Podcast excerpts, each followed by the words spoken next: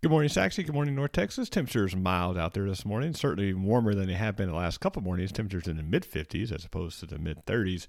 And that's indicative of the weather change we're going to see today. We do have a marginal risk of severe weather today for North Texas. The bigger risk of severe weather is going to be down in southeast Texas near College Station in Houston, where they could see some tornadoes. Up in North Texas, I think we're just going to see the uh, hail threat up to one inch but I don't think we'll see a whole lot of that. I think we'll see some storms, that's for sure. Don't know if we'll see a lot of hailers. Hopefully, that's going to be the case. The Storm Prediction Center has us in a marginal risk of severe weather, so that's one out of five. Again, the main reason for that is hail. Uh, the tornado threat, again, is down in southeast Texas. And the hail threat is uh, all of North Texas down into southeast Texas toward the coast. Again, for us, about an inch in diameter for them a little bit larger. And the severe wind outlook again, 57 miles an hour gust or greater. Uh, we have a very small chance of seeing that only in the most uh, stormy of storms today, if you will.